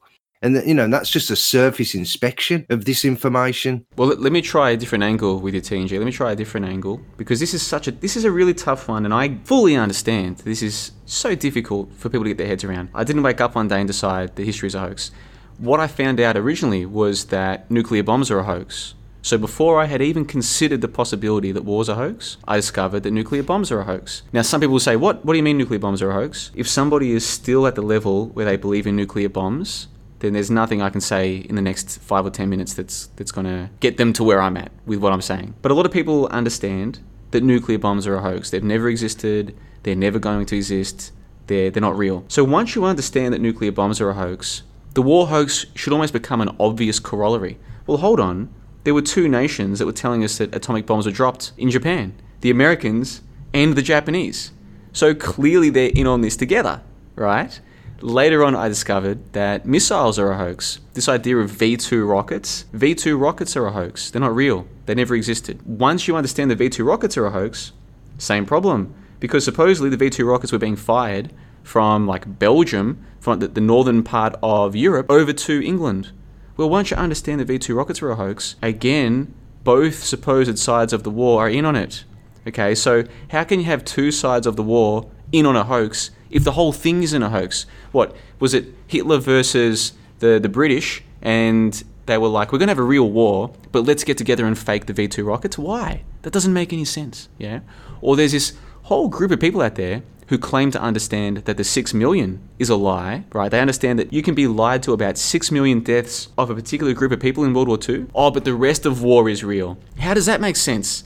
How can you understand that the 6 million is a lie, which it clearly is, and then still believe that the other 10, 20, 30 million is real. How, like, how can people have this dissonance? And of course, I've now understand people can have this dissonance because that's how people are. People aren't, they're not thinking through these things on their own. They need to be they basically need to be told what to believe. They can't think for themselves. But anyone who can think for themselves, they only need to work out one part of the war hoax, and the rest will eventually fall into place. Whether it's the nuclear bomb hoax, the missile hoax, the six million hoax, any of these hoaxes, once you work out one of them, the rest, if you're thinking through it, should eventually fall into place. Well, I think that's a fantastic overview, John. Don't think we really need to go any further on that one. You've totally given a missiles, missile hoax. Yeah, people do get uh, a bit irate over that one as well. Well, think about where I am. Like, I'm currently in Vietnam. I'm I'm recording this, or we're we're doing this show while I'm sitting here at a desk at my place in in Saigon in Vietnam, and I've spent a little bit of time while I've been here looking at historical sites. And I don't want to say too much for now, but I'll say this. I've seen enough here to be convinced that this war that supposedly happened, uh, yeah, people people might have been injured and killed uh, in in what they were told was war, but it doesn't take much to convince people that they're being bombed, right? It, it really doesn't take much to convince people that they're under attack. All it takes is an authority figure telling them we're under attack, and people believe it. Um, and again, while I'm still in this territory, I don't want to say too much, but yeah, if people, because people come back to me, TNG, and they say, oh, you know, you say history is a hoax, just wait till you travel a little bit, you know, you're in Australia, you guys don't have much history, wait till you travel. And I'm like, bro, I spent six months in Africa. Which is supposedly the home of, of humanity, right? And now I'm now I am traveling the world. People are like, oh, you, you say history is a hoax. Just wait till you go to the places that were affected. Yeah, okay, I'm here right now, and I'm telling you, I've never been more convinced that war is a hoax. Yeah, that's fantastic. It really is. Yeah, I'm sure there's uh, lots of monuments to old tanks and whatever to go and see when you're in Vietnam. That's for sure. I'll share with you an experience right now. This is a TNG Breaking Reality exclusive. I haven't even written about this on my site yet. One of the memorials that I went to was not for tourists. It wasn't for foreigners. It was all in Vietnamese. I went there with Vietnamese family, and I would I had no intention of even going like I was invited by these people to this thing and I spent some time with them and it all kind of happened by chance. Anyway, at, there was one point where I was in one building that had all of these photos and all of this Vietnamese writing and I was looking at some of these photos and, and this is meant to be from like the 1960s and 70s and I was sitting there thinking this whole building could have been put together five years ago. Do you know what I mean? Like it was a it was this bizarre experience of realizing not only is is all of these stories from four or five decades ago not real, but this very building and monument could be a relatively recent construction, and none of these people would be any the wiser. Like once the belief is in, once you believe that this all really happened, then you can be presented with any evidence and you won't question it because the belief is already in. You see. But I was walking around thinking to myself, this whole place could almost be a like a movie set prop, really. That's how unconvincing all of this is. Like the whole thing was almost like a joke. But no one's ever going to question this stuff. Seriously, who questions this stuff? Me, you, some of the members of my website, some of the members of your website, Dave J on YouTube, who else? Like we're such a tiny, tiny fringe of human civilization today. Like we're such a small proportion of the total number of humans alive that they can put anything out there, and because the masses already believe that war is real, all of the little constituent parts, all of the little photos and stories will never be questioned. Who, who would question such a thing? They just don't, John. I mean, that, that's a, a great example to give out, to be honest. And I mean, my thoughts to give out to people there if they're, they're sitting there thinking, well, that John Le Bon is absolutely nuts. Like, how can war be a hoax? Just think about this. There are across Europe literally hundreds and hundreds of sites where there have been crosses representing a supposed death of a soldier. And you'll go to this one particular site and there may be, what, 500 to a 1,000 crosses sitting there. And you've got to wonder to yourself, there's not one body. There's not one grave. There are just crosses in the ground. Where are all the bodies? And considering that most people, supposedly in war, are usually well, you'd say at least a good 50% of the people have been shot with a bullet. So I would presume that there was a body left for burial. And maybe this is a bit uh, morbid and gory, but just what happened to all those bodies and the the figures as well for the for the amount of people that supposedly died in these wars is ridiculous to say the least. And obviously there's people or different people who have reported or authorities who've reported different figures on the same on the same person people. So you've got, you know, variations of 2 million. It's absolutely crazy, crazy stuff. Yeah, that, that variation's a very good point. It's like if this is a real number, how can the numbers have so much variance? You know, how can they say, oh, it's this number, give or take? It's like, well, how are you counting? You know, because when we're told, oh, this many million people died in this battle or in this war, we're thinking, oh, they've got names for each of the dead people. Like this was a real person who really lived, and then he was found deceased. They took his dog tag, whatever they call it, and they added that to their their tally, their Excel spreadsheet of how many people are dead. Right? That's what we assume, but that's evidently not the case. If they're saying, oh, the death figure is this number, give or take, give or take this variance, it's like, well, either they're dead or they're not. you, have you been counting the number of people who you sent and how many came back? Have you been keeping track of all of these soldiers who you sent who never came back? Or are you just guessing? Yeah. Now, if you're just guessing, if your numbers can just be made up like that, and then we realize that people aren't double checking all of this, they can give any number, can't they? They can give any number. Who's going to come along and question the numbers that they've been given? Nobody. This is the central point I keep trying to make. Nobody's checking this stuff. Everybody has it in their mind. Oh, if they were off, if they were giving false numbers, someone would have told us by now. Who? Who do you think's checking this stuff? Who? Oh, there's there's checks and balances. Who? Who? Think through this. Who is looking at these numbers and doing the hard work for you and realizing it's all fake? Whose job is it to do that? Literally nobody. It is not anybody's job to look at these numbers and work out that they're fake and come and tell you? Nobody. So either you go and do it for yourself or you don't.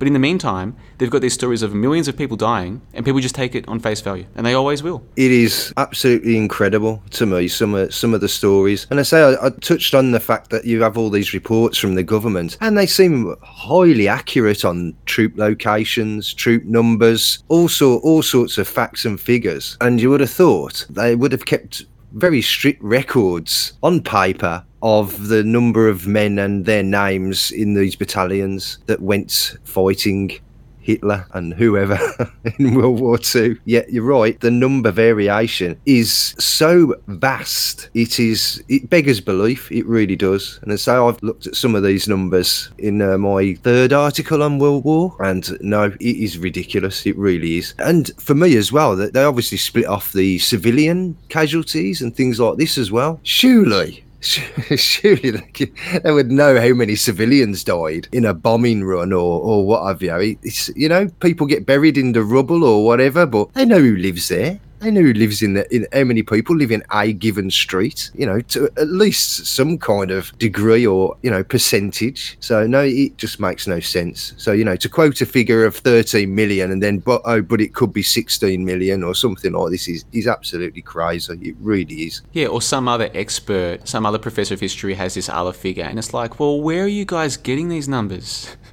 like, if you've got these different experts with these different numbers, okay, where are you getting the numbers from? You know, like once you actually sit there and start thinking through the the process here, like what's the method, you start to realize it all falls apart because we we just assume we just assume that there's some kind of rigorous method to come up with the numbers. But if you've got different experts with variations of millions of people, the whole thing falls apart for me.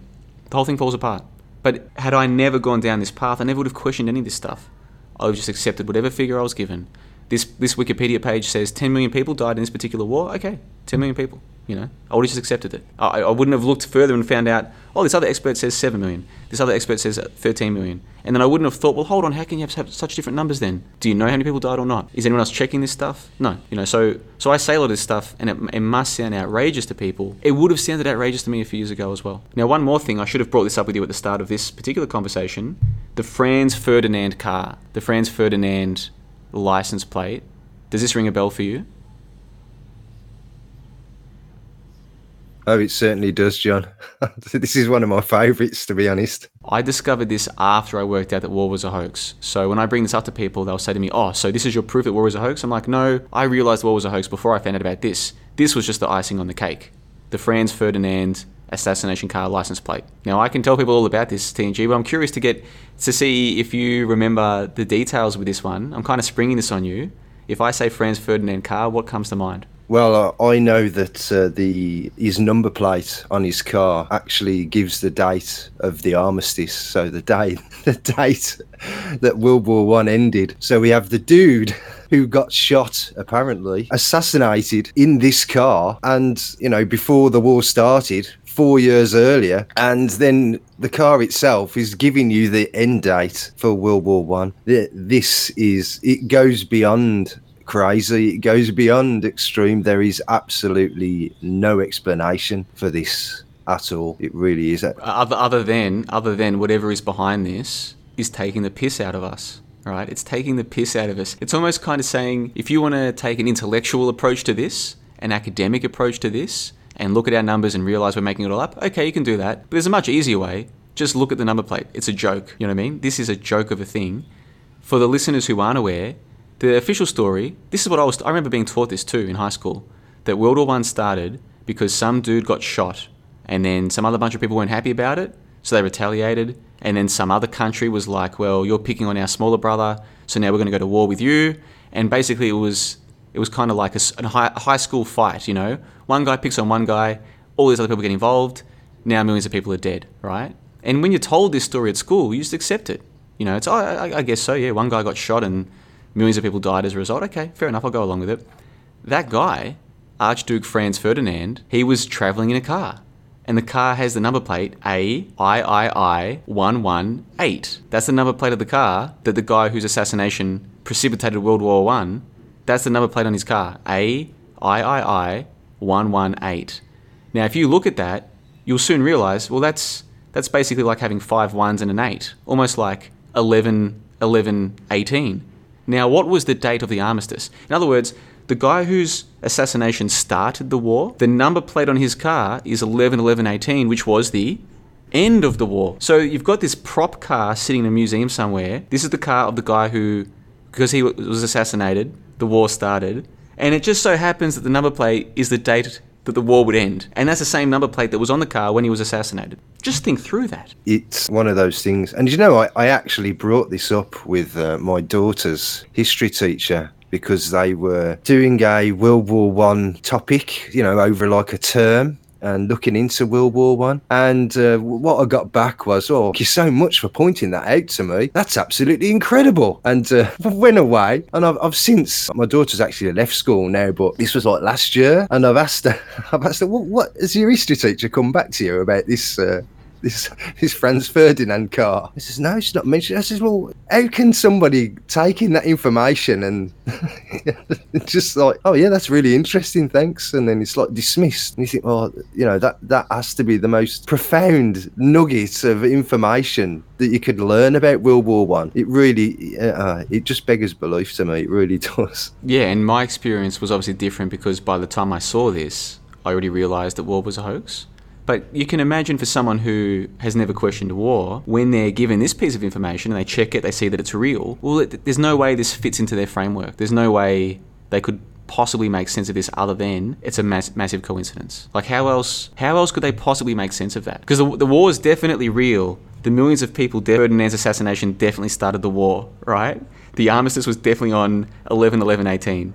So all of that's definitely real. So how do you explain this car? Well, coincidence. That's the only explanation. Well, coincidence, coincidence or not, that kind of moves the show into another area which is uh, sync, obviously, which is a meaningful coincidence, apparently. So, sync is a massive topic on johnlebon.com and it actually splits some of the membership i think straight down the middle. So some people are really into the sync topic and then other people just don't seem to either be interested or get it at all. But for me it's a really fascinating interesting subject and, and i know you are the same with this. You, are really into it to sync. It really is on the other end of the scale when you're looking at things like the war hoax and, and some of these other darker topics the sync topic kind of gives you a bit of a, a, lift up and you know maybe that something else is going on helping us out whatever you want to interpret it. So why don't you give us a little overview of sync as per johnlebon.com all right so sync is short for synchromysticism which sounds like a wanky new age term for something but basically about 10 or 12 years ago a bunch of bloggers on the internet back when blogs were still a big thing i'm not sure how many people remember this but once upon a time blogs were a lot more popular than they are now. Like in the sense of these days, you'll find little online communities gravitating around Discord servers or YouTube channels or internet forums, perhaps. Facebook groups are now huge. Once upon a time, before all of that, it was blogs, and people would leave comments on each other's blogs. On that comment, you could click that person's name, which would take you to their blog. So this was kind of an early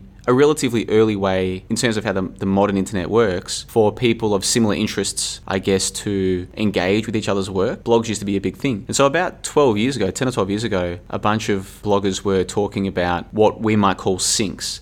This is this idea that there were these amazing coincidences in films and other pop culture and other topics as well that seems to be more than just mere coincidence. So, for just one example, say an actor whose roles in films seem to be following a certain archetype that's not obvious if you just watch the films on their own without thinking about them, you don't notice it. But if you start paying attention to what different roles this actor is playing in different films, it almost seems as though it's a film within the films. It's almost as though this guy is a character that's crossing the different films. Now, this might sound a little bit crazy. I'm doing my best to give an overview here, but that's what these guys were all blogging about 10 or 12 years ago. And that ended up developing into the sync book. So a guy said to a whole bunch of these bloggers, hey, we're all talking about the, all these syncs that we're noticing in films and, and pop culture. Why don't we do a book? Why don't you all submit a chapter and I'll edit a book? And that turned into the sync book, which was released, the first sync book I think was released in 2010, 2011, I want to say And then they released a subsequent book in 2012 called The Sync Book 2. So they had their own little online community going, and for whatever reason, it looks as though this online community of people has more or less dissipated. It seems to me as though a lot of the guys who were doing this, they were doing this in their 20s and 30s. Well, 10 years later, they're all now fathers and parents, and they're, I guess,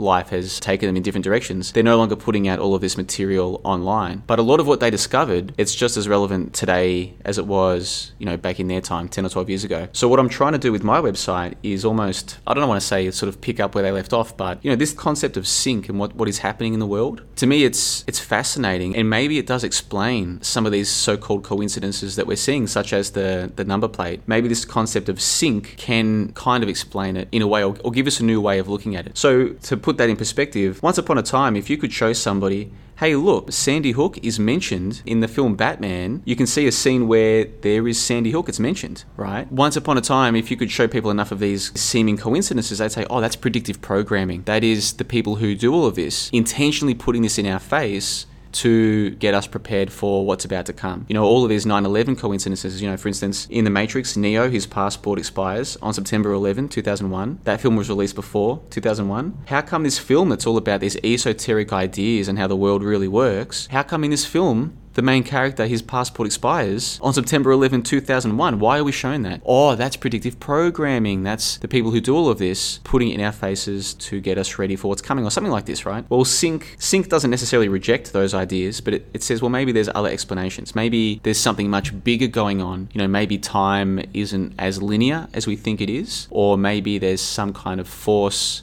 that's that's bigger than we are, that's bigger than even the humans who run the show are, that is putting these things here to help us to pay more attention to what's going on. They've got all these different ways of interacting with the coincidences, the so-called coincidences, and that's that's one of the reasons why I got into looking at this was through 9/11 and the, the myriad coincidences that can't be explained just by coincidence. There, there must be something else going on. Is it just predictive programming, or is there another way to look at this? That's how I got into it. Now, to me, Sync is far more interesting than than just talking about you know the latest oh, they've got a bombing on TV and clearly the actors aren't injured, clearly they're acting. Yeah, okay, that's interesting, but, you know, so what? Whereas Sync does seem to have this ability to bleed into your own life. So, for instance, right now, I'm looking at the Titanic hoax. Thanks to you, TNG, thanks to you pointing out the the Futility book, a book about the Titanic that was published before the Titanic. That's got me looking into the Titanic hoax. And there's a cafe that I sit at. It's just at the end of my street where I'm staying right now in Saigon. As I was walking there a couple of days ago to hopefully finish the article that I was working on, as I was walking up there, what song was playing on the radio? And they've got their radio, it plays both outside and inside. So before I even got in the door, I could hear the song that was playing. And now this is a day where I'm spending my whole time walking towards the cafe thinking, today's the day where I'm going to try and finish this article. So I'm thinking thinking about the Titanic hoax, the whole walk down my street to this cafe, and what is playing on the radio as I walk up the stairs to the cafe? Well, it's the Celine Dion song from the film Titanic. It's the exact same song, right? Now, once upon a time, I would have put that down to mere coincidence. They could be playing any one of thousands of songs. This particular cafe usually plays songs in English, not in Vietnamese. So there's thousands of songs they could be playing. This is just a coincidence that they're playing this song this day. Whereas now, with with my current framework that I interact with the world with. I think well maybe there's maybe there's more to this. Maybe this is like a sign from the cosmos, from the universe. Maybe this is some kind of sign that I can interpret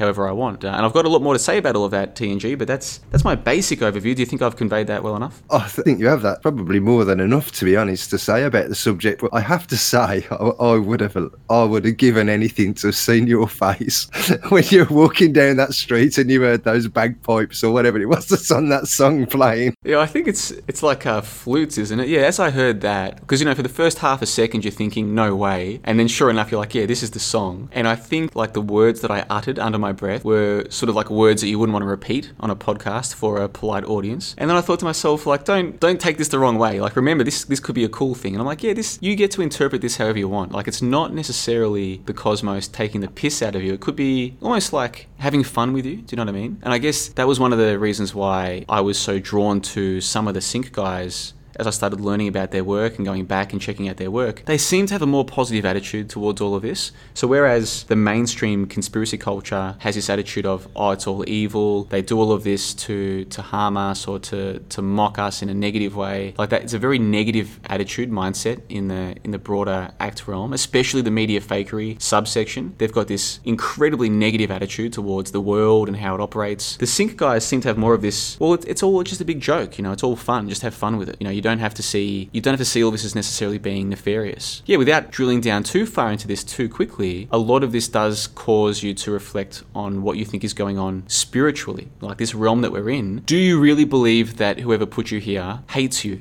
Do you really believe that whoever runs a show hates you? And a lot of people, whether they'll admit it or not, they really do believe that this place is hell. They really do believe that they're being punished for something. You know, like they really do believe that whether it's humans at the top of this or some other kind of biological creature at the top of this, or some kind of some kind of god or cosmic force, whatever they think is at the top of this, they truly believe that it hates them or that it wants bad for them. You know, they've lost faith in this idea that actually they're quite fortunate to be here. And so sync, I think, is one way that you can like if that's the mindset that you found yourself in, the people at the top are evil, the powers that be are evil, you know, this world is run by evil forces, they hate us, they kill us, they mutilate us, they send us to war and all these all these really negative things. If that's the mindset that you found yourself in, consciously or unconsciously, sync can encourage you to reconsider that. It's like, well, are you so sure that it's evil? Like, is it possible that actually this this place is what you make of it? You know, and so the syncs, you make of the syncs what you want. You can look at the the Armistice Day Franz Ferdinand car, and you can look at that as, oh, the people who run the show, they're taking the piss out of us because they hate us, right? You can look at it that way, or you can look at it as the cosmos is having a joke with us, is telling you, don't worry, like nobody died, nobody got hurt, the war was a hoax, it wasn't real. Kim Jong Un doesn't have nuclear bombs. You're not at threat of dying any minute. Putin's never going to send an intercontinental ballistic missile to kill you. All of that's a joke. Just relax. You get to interpret this however you want. And for me, that's a big, that's one of the big draw cards of Sync. It sort of encourages you to reconsider what you think you know and what you think it means. And that's why I spend so much time on it on my website these days. It's for me, it's a much more fascinating field than than just looking at the hoaxes in isolation. Yeah, and also, I think for me is that once you get into the sync subject, it kind of escalates with you. And a number of the, the members on the johnlebon.com have all said the same thing. So that, you know, they start looking into sync, they maybe read a few chapters of the sync book, kind of got the feel for it. And then they start noticing, as you say, some personal syncs. And it, and it builds and it builds and it builds. And obviously, in your case, John, I mean, this uh, little example you gave of the uh, the Titanic music when you were going down the street. I mean, this is just one of many you you have shared. I mean, the, the one that comes back to my mind is the ghost example. So from the film The Ghost, when you when you had the go, the, the film come on on the on the telly, that one that you know it blows you away sometimes. It really does. And then a lot of your articles as well, and obviously more recent articles. You know, the the number of synchronicities that are at play, there is something to it. There's just no denying it at all. It just it's just one after the other, after the other, after the other, and you're only looking, you know, sometimes at a narrow view of a particular thing, you know, a movie or whatever, and just one little section of it, and you're pulling out about thirty different things. That how is this possible? how is it possible? Yeah, yeah, you're right. It, it all does snowball, and if you read the sync books, this is something that a few of their authors talk about: is this idea of, well, of course, when you become more open-minded to it, you're kind of looking for it, so of course you're going to see it more. It's what they call the the Texas sharpshooter fallacy like well of course you're noticing all of these amazing coincidences. You know you're looking for them now. And i think an element like there's an element of that that is true. Like once you become more open-minded to it of course you're going to see more. But that's they've always been there. The whole point is we've had our minds shut off to them for so long, and why? And I look back and I think, at what age did someone teach me what a coincidence is? You know, you think back, when did someone tell me that these amazing connections are just coincidences? As in, you've noticed something that's pretty amazing that makes you feel as though it was almost done for you. There's almost some kind of, I use the word cosmic, but there's, there's some kind of universal force that has just done something that is very significant to you and you should dismiss it because it's just a coincidence. You know, how old was I when I was trained to see things that way?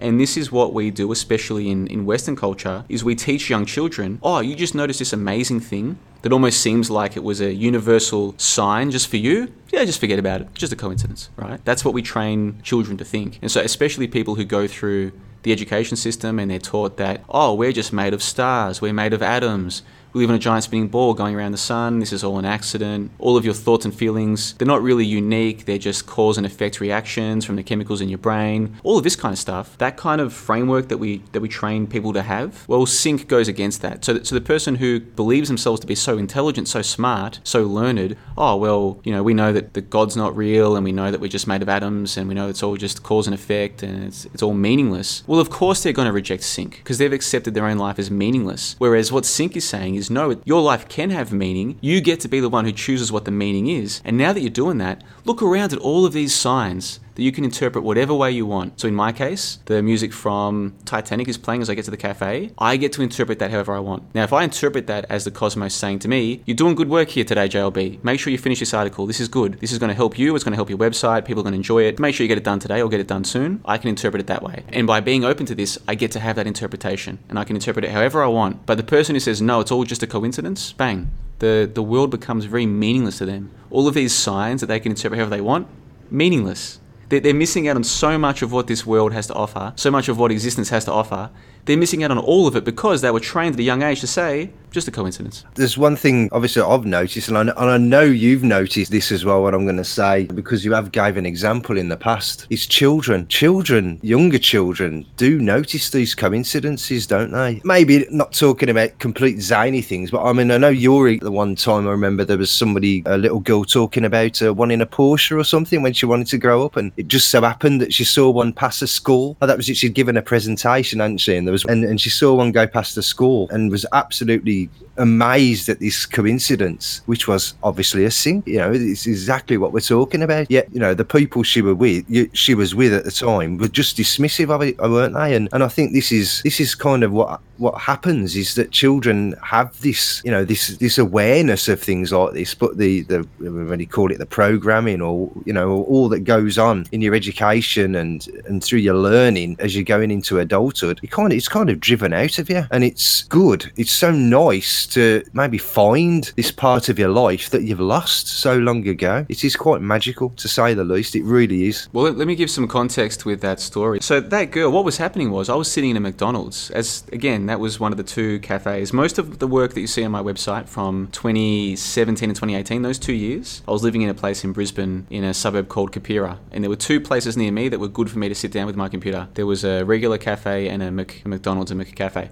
So, one night I was sitting there working on one thing or another another. And on the table next to me is a family, and I think the girl was the friend of the family's girl. So like mum, mum, daughter, and then daughter's friend. And she was telling a story about how she was giving a show and tell presentation or some kind of presentation at the front of a class. She was telling all of her classmates that when she grew up, she wanted to own, and I can't remember if it was a Porsche or a Ferrari, but a, a, kind of car that we all accept is expensive and you know, you need money to own. And as she was giving the presentation, one of these drove past her school. And the suburb that I'm in, there's not many of these cars. Okay, the suburb that I was in at the time is not even close to a wealthy suburb. So the chances that one of these would drive past her school at any time is remote.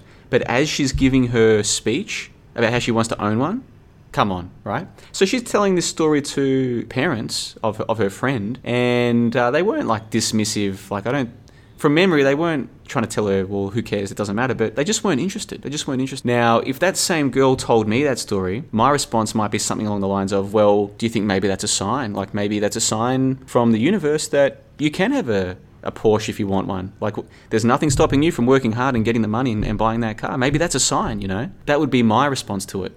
But what we're trained now to do is to say, well, no, that's crazy. You, th- you think that's a sign? You think that's a sign from, from the universe or from God or from the cosmos? You're crazy, man. That's just a coincidence. Yeah? And, and as I was sitting there, right next to this girl, you know, she's, she's kind of going through that conditioning right now. Okay, so that the parents didn't, the two adults did not dismiss her, what she was saying, but by taking no interest, uh, that's, that's one part of this process that, that we go through of, of being taught don't, don't think of yourself as special don't think of the signs as being signs.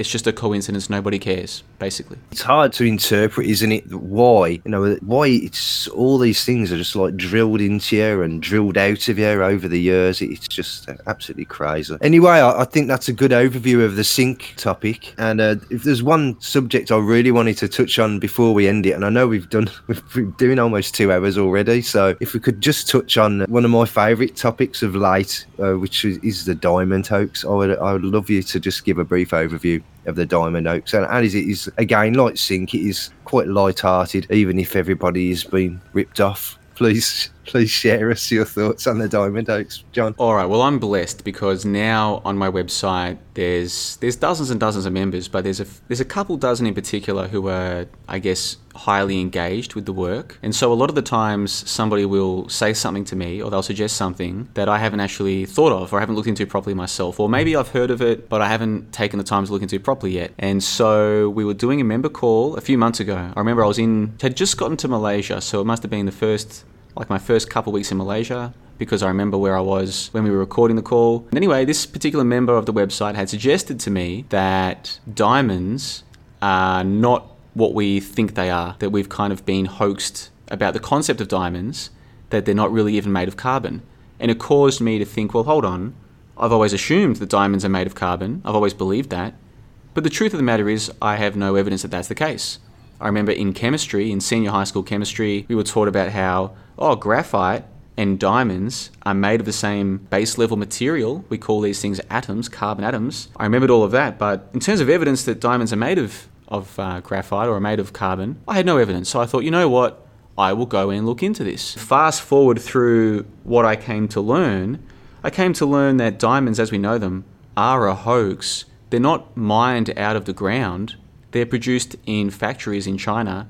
This isn't a secret, they openly admit this. If you go looking for it, they don't, they don't hide the fact that they make the diamonds in China, they just don't widely publicize it. They do claim, oh, we no, no, we, we sell the good diamonds for, for money, for, for good money for, uh, for jewelry, but we use the lab diamonds for, um, for like construction tools and, and this kind of thing. But if you dig into it further, they also admit that no one can tell the difference between the mined diamonds and the lab diamonds.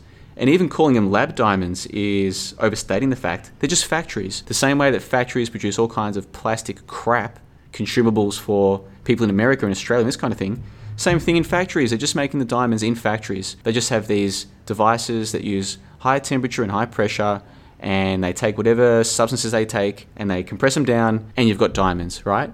So, this idea that, the people are buying these diamonds that are worth thousands of dollars, none of those diamonds are worth anything other than what is being paid for them. And this is the whole scam. The value of the diamond isn't inherent in any way. The value is how much you spend on it. I'm going to spend $1,000, $2,000, $5,000. I'm going to spend a month's wage, two months' wage. It doesn't matter. What matters is that that money is being spent on the diamond, but the diamond itself has no inherent value whatsoever. So people have this idea of, oh, but but the experts, you know, they've got the they've got the four C's, the color and the clarity and the carat. That that's that's just make believe as well. That was all put together by a guy who was selling diamonds. Okay, so what people think is this objective metric to determine the inherent value of a diamond, that's a gimmick as well. That's a hoax. There is no inherent value to the diamonds. They're made on the cheap in Chinese factories. The whole thing is a complete hoax, a complete scam, basically. And you know, uh, this this this topic just highlights for me just how diverse, how different JohnLeBon.com is from anywhere else in the app realm. So you you'll go on YouTube, you'll you know you whatever website, wherever you want to go, and who who is talking about the diamond hoax? Nobody. Nobody knows. And said I did want to mention the ultrasound, but I can leave that. But these things, you know, there's all these topics, all these subjects on johnlebon.com, and nobody is talking about them at all outside of johnlebon.com. And I've got a huge advantage now that I have to say because I've got these other members on the site. Sometimes I get ideas for things that I hadn't thought of, and maybe I wouldn't have thought of. And this is a good example, TNG. You've got to take some credit here. You were that member I was talking about who suggested that diamonds aren't made of carbon which is an idea that I hadn't even considered. And it was you who sent me that email talking about, well, if you try and, and find out what a diamond is really made of, it doesn't work the way they say. Like you were looking at it from this uh, scientific angle, I suppose, because of your background in science or engineering or what have you. And that got me looking into, well, what do I know about diamonds? So that was your suggestion that got me on that path in the first place. As usual, though, John, you go digging.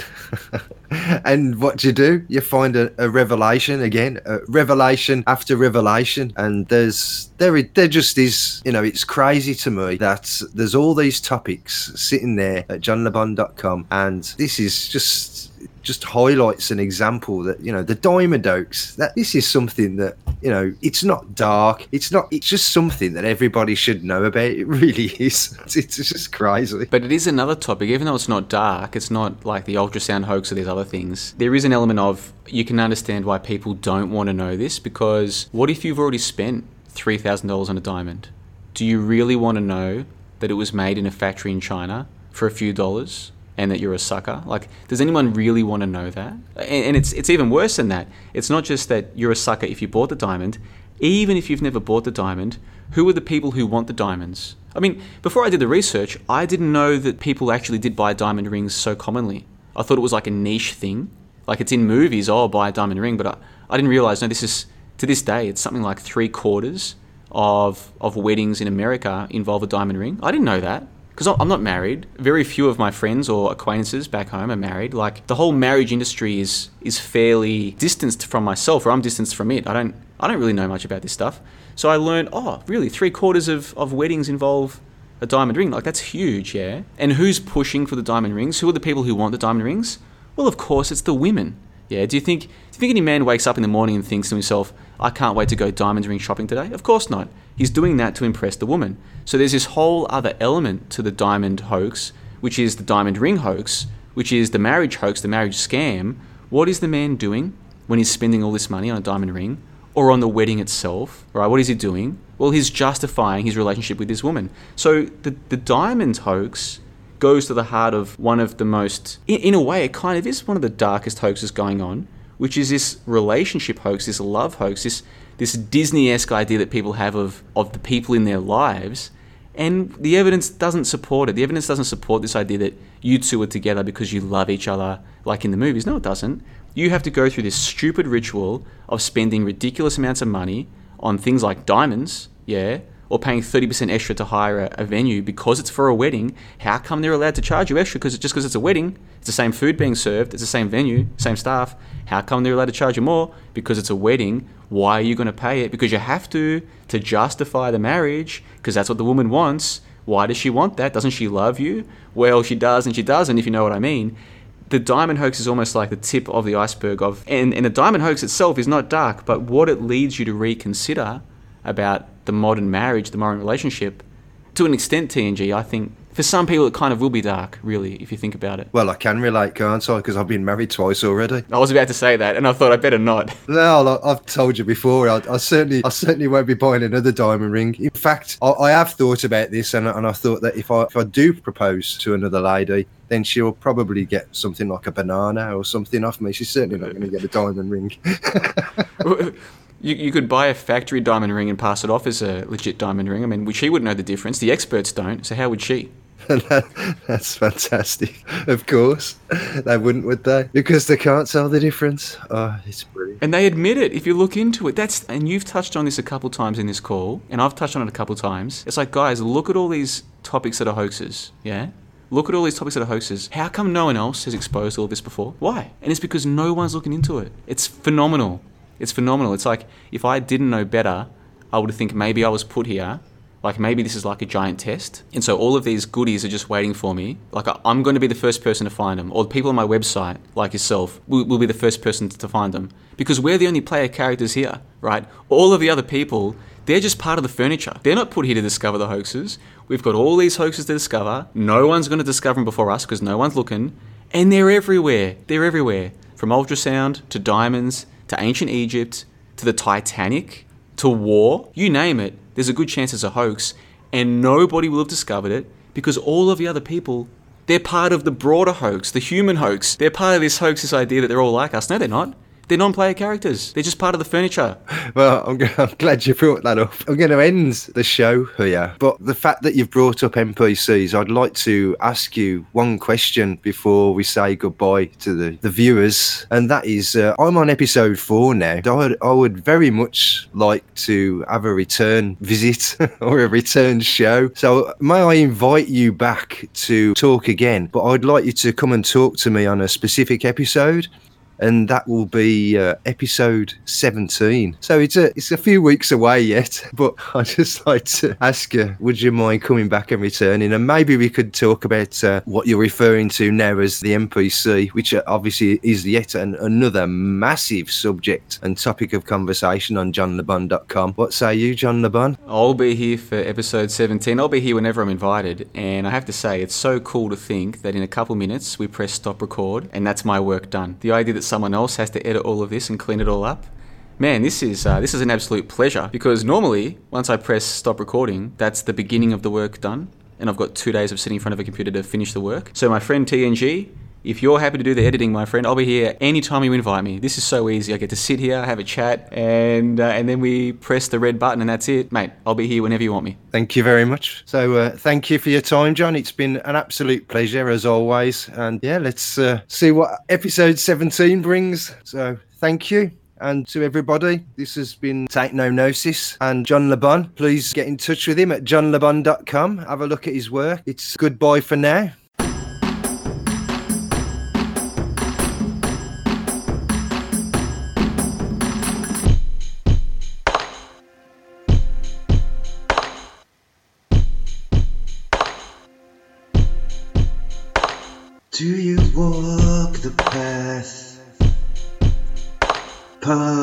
Of someone else's dream. Is your life lived in the shadow of a myth? Someone else's story and glory. Why do you think that this world is real at all? Do you believe or you are told to accept the waking dream of another as your own?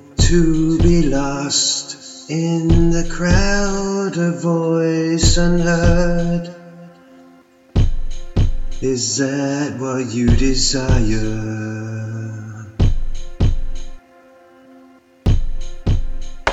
Or do you hold onto a thought of your own making?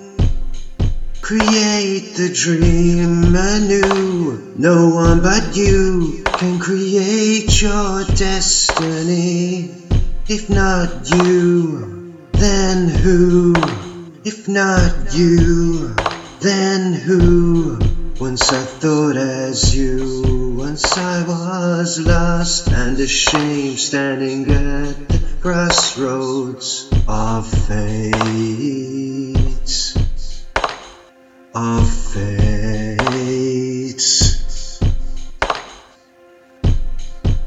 Once I dreamed a dream of a different reality. Now my fate is only what I presume. Caught in the net, a hive of confusion. Go of your beliefs. Learn to unlearn. Understand that the world is your dream and no one else's. Once you were a shadow, but now you are a dreamer. Once you were a shadow, but now you are a dreamer. Caught, caught in the net, a hive of confusion.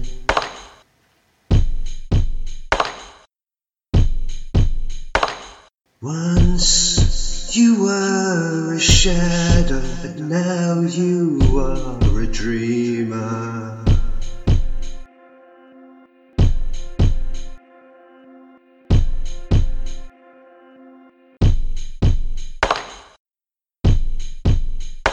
Once you were a shadow, but now you are a dreamer.